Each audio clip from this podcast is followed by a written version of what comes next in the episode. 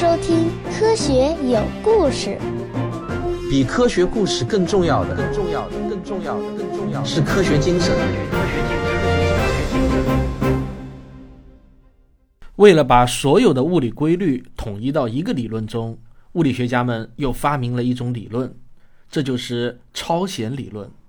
像夸克、氢子这类最小的基本粒子，并不是我们过去以为的一个点粒子，而是一根弦，一缕振动着的能量。我们能够感受到的是三个宏观空间维度，再加一个时间维度，另外七个空间维度则蜷缩在微观的弦中。这根弦是如此之小，小到足以被我们看作是一个点。说实话，我和你一样，也搞不懂我自己正在说的这些东西。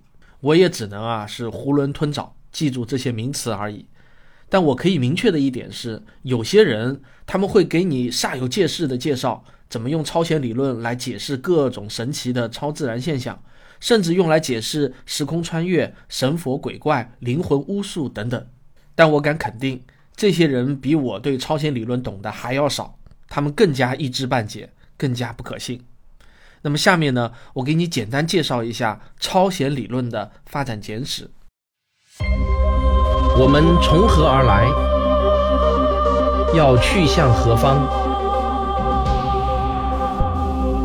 一个星球，一个实验，请听我为您讲述有关宇宙、自然、生命的简史。物理学界流传着这样一句话。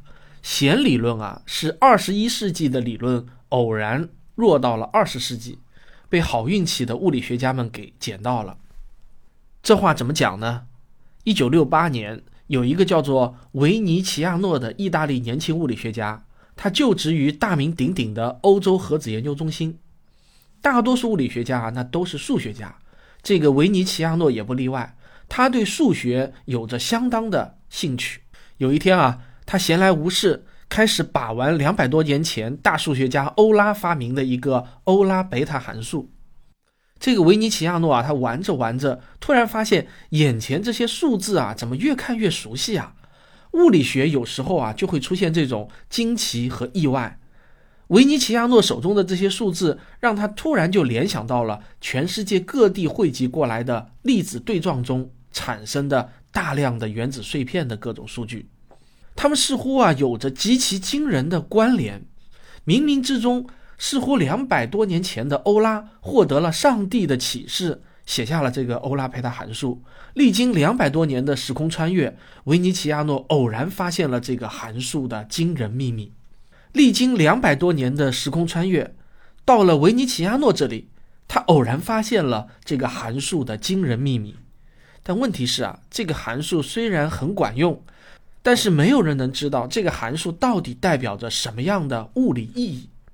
这就好像啊，有一个小孩会背九九乘法表，可以轻松的帮奶奶算出菜价。但是啊，这个小孩却完全不知道这个像歌谣一样的九九乘法表到底是怎么来的，表示什么意义。维尼奇亚诺面临的尴尬就跟这个小孩是一样的，要把一团乱麻给理成一根线，最关键也是最难的。就是要找到线头。现在啊，揭示微观世界秘密的线头似乎被找到了，就是这个欧拉贝塔函数。两年之后，芝加哥大学、斯坦福大学、波尔研究所的几位科学家几乎同时发现，如果用小小的一维的振动的弦来模拟基本粒子的话，那么它们之间的核作用力就能精确的用欧拉贝塔函数来描写。这根弦非常非常小，小到我们在现有的所有实验条件下，它表现出来的呢，都仍然是像一个点，那实在是太小了。然而，弦理论的这条路啊，非常的坎坷，似乎一堆刚刚冒出一点火星的柴堆，还没有窜出第一个小火苗，就被当头浇了一盆冷水。弦理论最初的几个预言都被实验数据无情的推翻了。全世界的物理学家们在一片唏嘘中，都不情愿地把弦理论给扔进了废纸篓。只有三个人，他们没有放弃，就是谢尔克、格林和斯瓦兹。他们三个人呢，觉得弦理论所展现出来的数学之美啊，实在是太令人印象深刻了。哪怕在实验数据上有瑕疵，他们也不愿意放弃，他们愿意去修正理论，而不是扔到垃圾桶。经过十多年的努力，终于在一篇里程碑式的文章中，他们解决了矛盾，并且向世人宣告弦理论有能力成为万物理论。这篇文章在物理学界那是一时激起千层浪，许许多多的物理学家们都放下了手头的工作，激动地阅读着格林和斯瓦兹的文章。读罢，很多人都马上停掉了手里的研究项目，转而呢一头奔向这个终极理论的战场。那是啊，有什么事情能够比得上去探求统一全宇宙的理论更令人激动的呢？这就是1984年到1986年在物理界中的第一次超弦革命。那为什么在弦理论前面又增加了一个“超”字呢？格林和斯瓦兹认为，每一个基本粒子啊，必须要有一个超对称的伙伴。电子有一个超伙伴，叫做超电子。光子的超伙伴叫做光微子等等，这个弦理论和超伙伴的假想一结合，立即就发挥出了巨大的威力。这就好像啊是脱去了普通的西装，露出了内裤外穿的超人本尊一样。从此呢，弦理论就升级为了超弦理论。超弦理论认为，任何基本粒子都不是一个点，而是一根闭合的弦。当它们以不同的方式振动的时候，就分别对应于自然界中的不同粒子。我们这个宇宙是一个十维的宇宙，但是啊，有六个维度紧紧的蜷缩了起来。这就像远远的看一根吸管，它细的呢，就像一条一维的线。但是当我们凑近一看啊，发现啊，其实它是一根三维的管，其中的两维呢卷起来了。而超弦理论中那六个维度的空间收缩的如此之紧啊，以至于呢，你必须要放大一亿亿亿多倍啊，这个是一后面有三十四个零那么多倍才能够发现。其实所有的粒子都不是一个点，而是一个六维的橡皮筋圈儿，不停的在空间中震动，演奏着曼妙的音乐。那么，就是通过引入额外的维度，超弦理论终于让物理学家将量子定律和引力定律打成了相对简洁的一个包，但也仅仅是相对简洁一点而已。如果你听到一个物理学家唠叨这些东西，那种感觉啊，差不多就像是你在某个公园中散步，刚在一条长凳上坐下，旁边的陌生人就开始对你喋喋不休地唠叨一些你完全听不懂的东西。搞得你啊，只能是惴惴不安的默默走开。我在这里啊有一个例子，就是那位比较出名的物理学家兼科普作家，日益美籍的加来道雄，他是这样用超弦理论来描述宇宙的构造的：杂弦由一种闭合的弦构成，有两种形式的振动，顺时针和逆时针，这两种形式完全不同。顺时针振动存在于十维空间中，而逆时针振动则存在于二十六维空间中，但其中的十六个维度被压实了。我们知道，在卡鲁扎原先的五维理论中，第五维就被压成了一个圆圈。他就像这样洋洋洒洒地写了三百五十页，但我能完全看明白的页数啊，实在是不多。从第一次超弦革命爆发到现在，已经过去了二十多年，物理学界又有了很多很多的进展。例如啊，从超弦理论中又派生出了 M 理论，现在啊正是大热门。这个理论呢，把十维的宇宙又扩展了一维，变成了十一维的宇宙，就是十个空间维加上一个时间维，而且啊还引入了另一个更加有趣的概念，那就是膜，塑料薄膜的那个膜。但是到了这个份上，如果要继续往下讲解的话，我觉得啊，已经完全超出了科普的范畴。如果要强行科普的话啊，估计达到的效果也就是像《纽约时报》上的一段文字，他试图用尽可能简单的方式向普通人解释什么是 M 理论啊，就像下面这样：在那遥远遥远的过去，宇宙的燃烧过程以一对又平又空的膜开始。它们互相平行的处于一个卷曲的五维空间里，两张膜构成了第五维的 B，很可能他们是在更遥远的过去作为一个量子涨落而产生于无，然后又飘散了。我估计啊，没有人会与之争论，因为没有人能看懂。现代物理学中的许多概念已经达到了这样的一种程度。用戴维斯在《自然》杂志中写的话来说呢，就是这样：不是科学家就不可能区分出某种说法是一种合理的古怪，还是一种彻底的风言风语。到了二零零二年的秋天，有一对法国的双胞胎物理学家伯格丹诺夫兄弟，在他们的脑子中呢，又冒出了一个更为有意思的想法。他俩因此提出了一个很大胆的有关超密度条件下的理论。里面有一些概念，比如假想时间、库珀施文格马丁条件。据说啊，描述了大爆炸之前的宇宙，这在过去一直被认为是永无可知的，因为它发生在所有的物理定律诞生之前。波格丹诺夫的理论啊，几乎是立即在物理学家中引起了争论。那他到底是一派胡言，还是一项天才的成就呢？或者呢，是一场伪科学的骗局呢？哥伦比亚大学的物理学家沃伊特接受《纽约时报》的采访的时候是这么说的：从科学上来看啊，很明显是一派胡言。不过啊，说实话，他和最近我看到的许多别的文献也没有多大区别。而另一位被温伯格称之为科学哲学家中的泰斗的波普尔。他的观点是啊，在物理学中不存在什么终极理论，因为每一种理论解释都需要更进一步的解释，于是呢就会生出一条永无穷尽的基本原理链。但是霍金和温伯格这样的著名物理学家呢，似乎又并不同意波普尔的观点。他们认为啊，终极物理理论是存在的。霍金觉得啊，人类就快找到了，而温伯格觉得呢，他还在非常遥远的地方。但我几乎可以肯定的是，在这个领域，我们一定还会看到更多的非凡的、古怪的见解。但几乎啊，可以再次肯定的是，这些见解会远超你我的理解能力。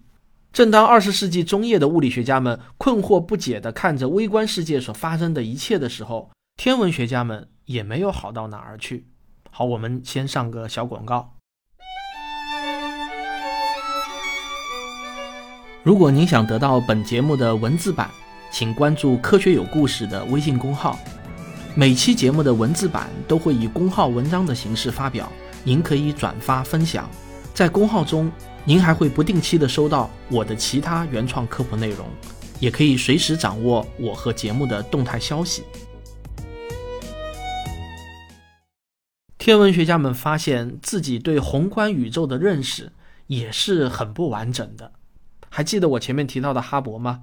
他发现啊，几乎所有可见的星系都在远离我们而去，并且呢，退行速度与离我们的距离是成正比的。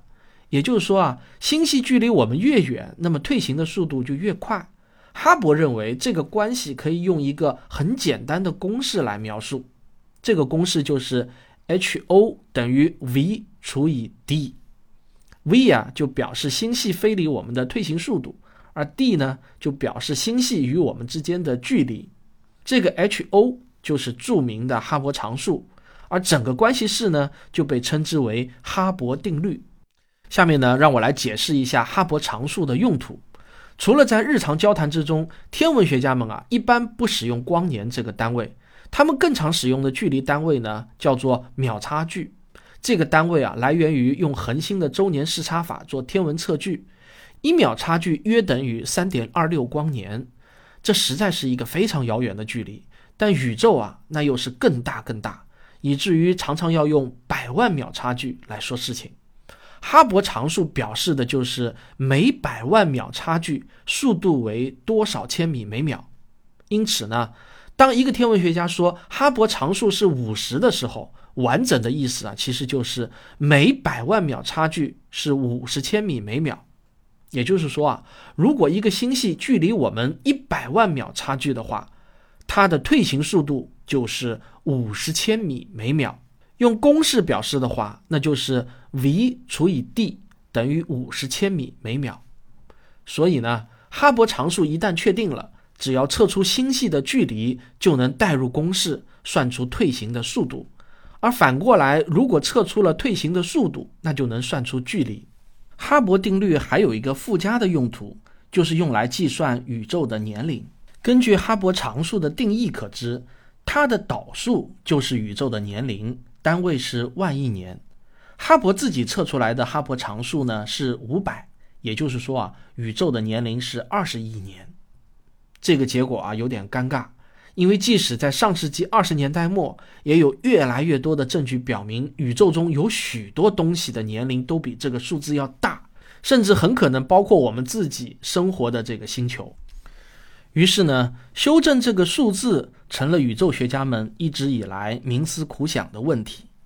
关于哈勃常数啊，唯一常年不变的事情就是对这个常数本身的值的巨大争议。一九五六年，天文学家们发现照复变星比过去以为的还要多变，它们有两种不同的类型，而不是仅有一种。这一发现让天文学家们重新计算了宇宙的年龄。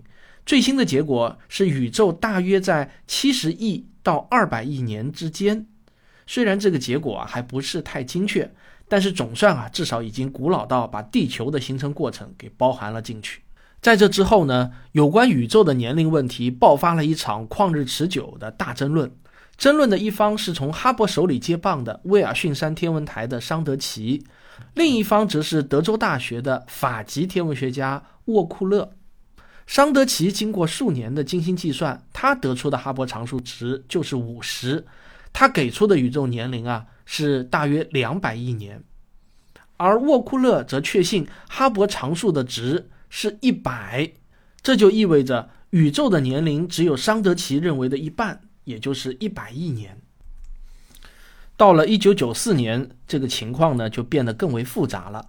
加州卡内基天文台的一个研究小组根据哈勃太空望远镜获得的观测数据，计算出的宇宙年龄呢，仅为区区的八十亿年。这个数字啊，连他们自己都认为，甚至还不如宇宙中某些恒星的年龄古老。时间呢，走到了二零零三年，美国的马里兰格达德太空飞行中心和 NASA 共同组成的一个研究小组。利用一颗叫威尔金森微波各项异性探测器的最新卫星所获得的数据，信心十足地宣布了宇宙的年龄是一百三十七亿年，误差仅为一千万年上下。后来呢，欧空局的普朗克卫星又上天了，这台卫星每两年会公布一次最新的观测数据，这被认为是目前有关宇宙年龄问题的最佳答案。目前能查到的最新数据是二零一五年发布的数据，表明宇宙的年龄是一百三十八亿年，误差呢大约是几百万年上下。但对于我们普通人来说，你不管说一百三十七还是一百三十八，其实啊都没有什么太大的区别。总之呢，关于宇宙年龄的争论看上去已经划上了句号。不过可以肯定的是，对于宇宙，我们依然有太多的不明白。甚至是在基本的层面上，即宇宙是由什么东西构成的。当科学家们计算需要多少物质才能产生足够的引力让星系旋转的时候，他们发现啊，物质的总量严重的短缺。这表明我们的宇宙至少有超过百分之九十的成分是兹微基所称的暗物质，也就是那种对我们不可见的物质。我们生活的这个宇宙竟然绝大部分物质我们连看也看不见。这个想法让人觉得科学家们的脸皮有一点厚，但我们呢，确实就是生活在这样的一个宇宙中。但是暗物质到底是什么呢？目前来看，至少有两个主要的嫌疑犯引起了科学家们的兴趣，其中一个叫 WIMP，即弱相互作用大质量粒子，这也就是科学家们猜测是宇宙大爆炸之后残留在宇宙中的不可见的微粒。这个呢，也可以叫做暗粒子。另一个呢，叫做 MACHO，也就是大质量高致密晕天体的简写。它是科学家们猜测的黑洞、中矮星以及其他暗弱恒星的统称。我们也可以把它们叫做暗天体。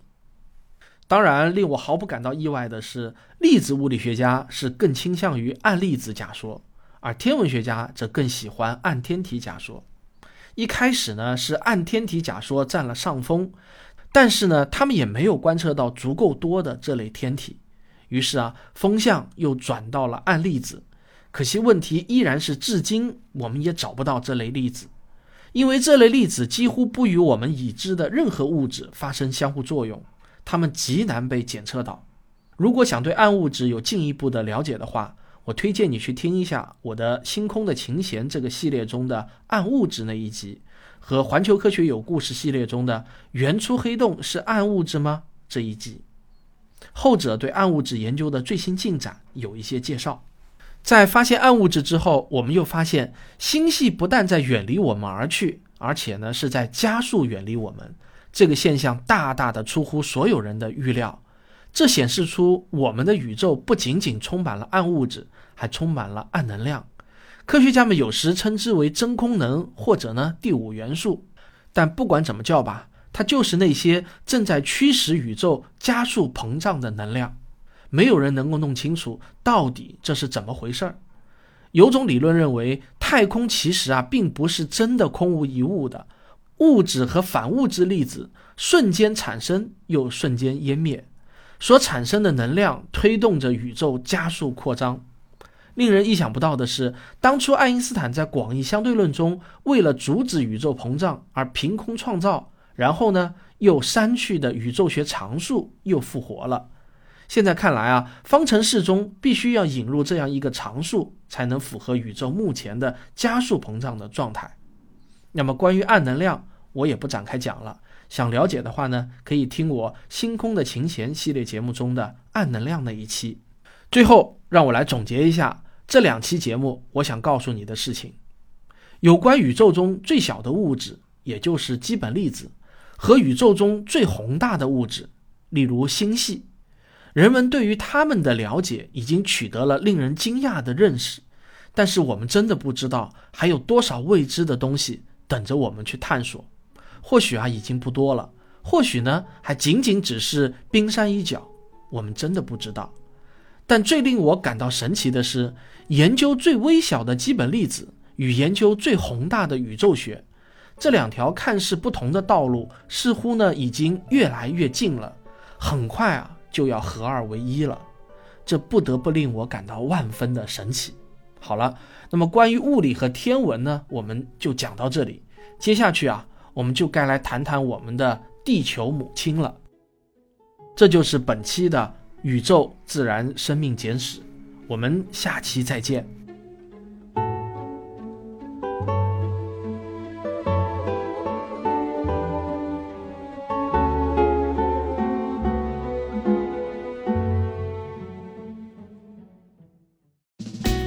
我是刘敬正，我是汪杰，我是吴黎明，我是王我是旭东，我是卓老板，我们是科学声音。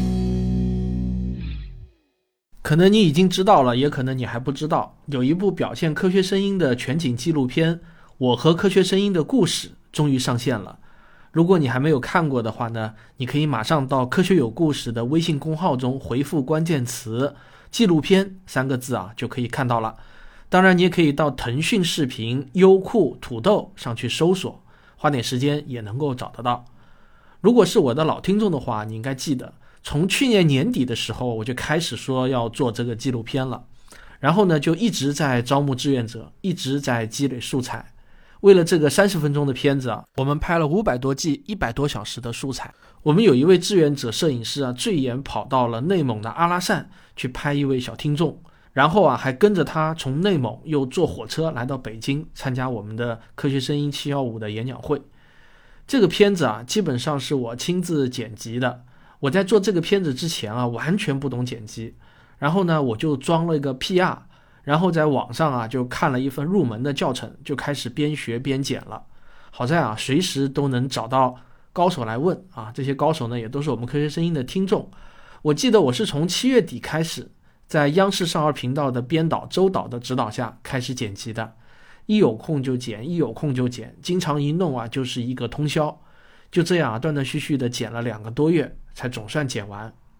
然后呢，就是请传媒大学的张黎老师给念了旁白，请五月同学给做了音效，请顺序同学给做了最后的色彩调教，然后还请训道同学给做了片头和片尾的特效。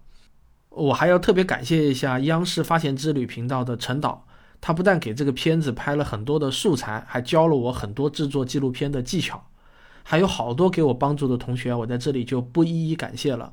总之啊，这个小片子确实凝聚了很多很多志愿者的心血。如果没有看过的话呢，我希望你一定要去看一下啊，可不容易了。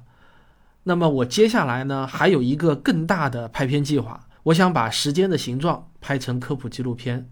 那么，在我现在的志愿者团队中呢，目前最缺的是制作影视三维特效的高手。如果您是这方面的高手，而且呢也有兴趣和我一起来折腾这个片子的话呢，欢迎加谭老师的微信四零零零零九五九与我们取得联系。好，我们今天就讲到这里。如果你喜欢我的节目，别忘了点一下订阅，也可以赞助以资鼓励。我们下期再见。